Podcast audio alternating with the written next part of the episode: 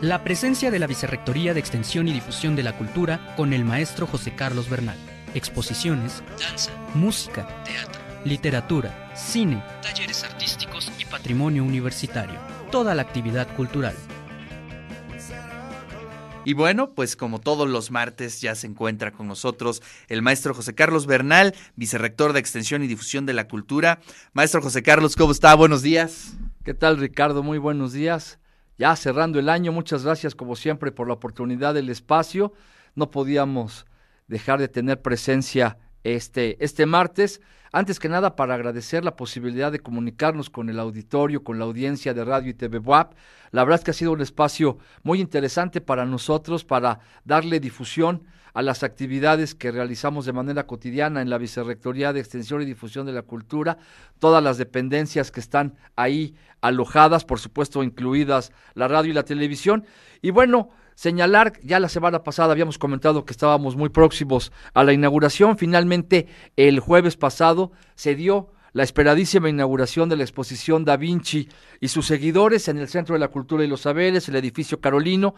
Contamos con la presencia de nuestra querida rectora, la doctora Lilia Cedillo Ramírez, funcionarios, diferentes autoridades eh, de la universidad. Eh, nos acompañó el representante de la Embajada de Italia, estuvo el cónsul el cónsul honorario de Italia en Puebla, Stefano Stortoni.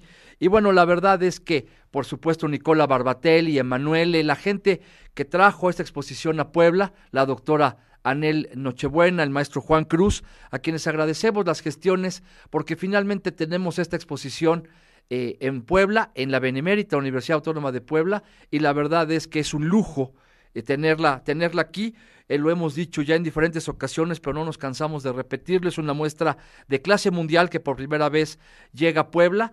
Son eh, 13 obras de arte originales del máximo exponente del Renacimiento italiano y de sus más cercanos discípulos. Da Vinci no tenía una academia grande, numerosa, de, de, de, alumnos, no tenía un grupo eh, numeroso de, alumnos, de, discípulos, son contados los que, los que participaron con él y todos ellos están alojados hoy en las galerías del Centro de la Cultura y los Saberes. La exposición abrió al público en general el pasado viernes y ya ayer lunes tuvimos la primera visita de miembros de la comunidad universitaria, estudiantes, profesores, que se dieron su vuelta por el centro. Por supuesto, el fin de semana ya llamó la atención de propios y extraños, gente que viene de la Ciudad de México, de Querétaro, de Veracruz, de Tlaxcala, de diferentes lugares a hacer compras, a recorrer la zona de los sapos.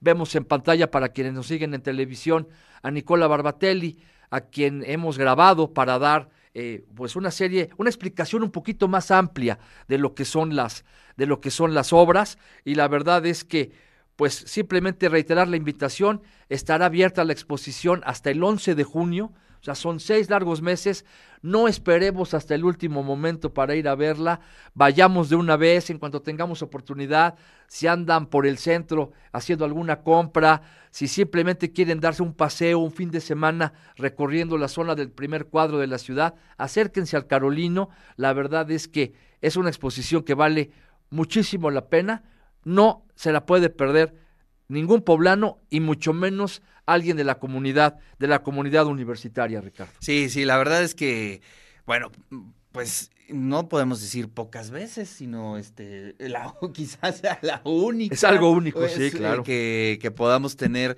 esta experiencia estética. Y además, eh, lo que hay que subrayar también es que vale mucho la pena eh, la curaduría, es decir, toda la información que hay en torno a esta exposición.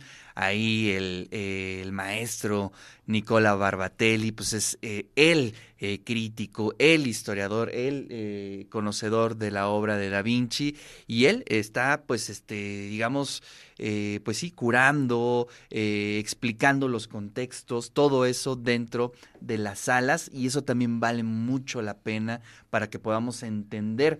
A veces si no tenemos los contextos, pues pocas eh, referencias nos ayudan a entenderla y creo que esto es algo muy atinado. Así es, y bueno, por supuesto, no sobra agradecer y reconocer el esfuerzo del equipo de producción de, de, radio, de TV WAP, que nos acompañaron ahí al Carolino que pudieron grabar a, a Nicola Barbatelli explicando las obras eh, de, esta grandísima exposición. simplemente ustedes al, entrar se van a dar cuenta del valor, de, la, gran calidad que tiene la exposición y los invitamos a todos recordar que para el público externo tiene un costo, son costos diferenciados, 100, 80 y 60 pesos y todos los lunes de aquí hasta el 11 de junio, todos los lunes los integrantes, las integrantes de la comunidad de la UAP tienen acceso gratuito con su credencial de la universidad. La comunidad WAP entra gratis todos los lunes. Ya estamos organizando con el maestro Juan Cruz, con la doctora Nochebuena, el rol para que nos visiten las diferentes unidades académicas de la universidad, por supuesto las preparatorias, los complejos regionales. Vamos a armar toda una, todo, todo, todo un cronograma para que nos puedan acompañar y bueno, también la invitación está abierta para las escuelas particulares, para quien quiera llevar a, niños de, preescolar. Eh, la verdad es que de primaria, eh, que puedan acercarse, estamos observando insisto, la, la, la, gran calidad de las, de las obras aquí en la, en la pantalla.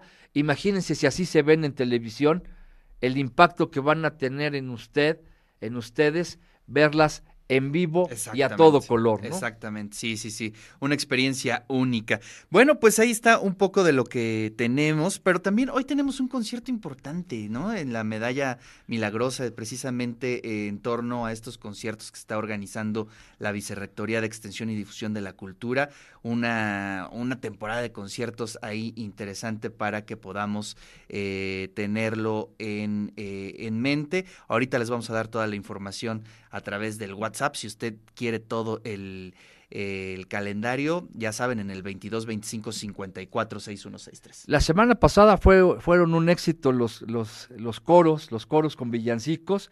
Se presentaron en diferentes espacios, la iglesia de la compañía, la catedral, la casa de la bóveda y también el tercer patio, el edificio carolino.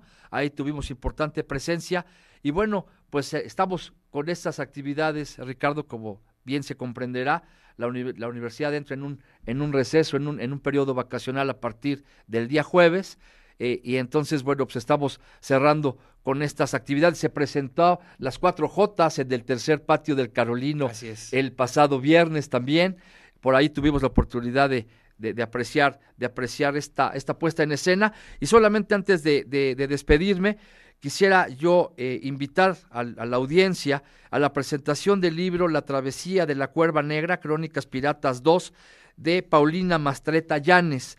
Esta, esta obra, esta novela de Paulina se presenta el día de mañana, 14 de diciembre, a las 7 de la noche en Profética, allí en la 3 Sur 701. La entrada, por supuesto, es gratuita y presentan el libro de Paulina Mastreta nuestros amigos Diana Hernández y Moisés Ramos amigos de la universidad, amigos de la casa. Bueno, Diana es académica en la Facultad de Filosofía y Letras. Moisés, un periodista cultural al que reconocemos y apreciamos mucho. La travesía de la cuerva negra, mañana a las 7 de la noche en Profética.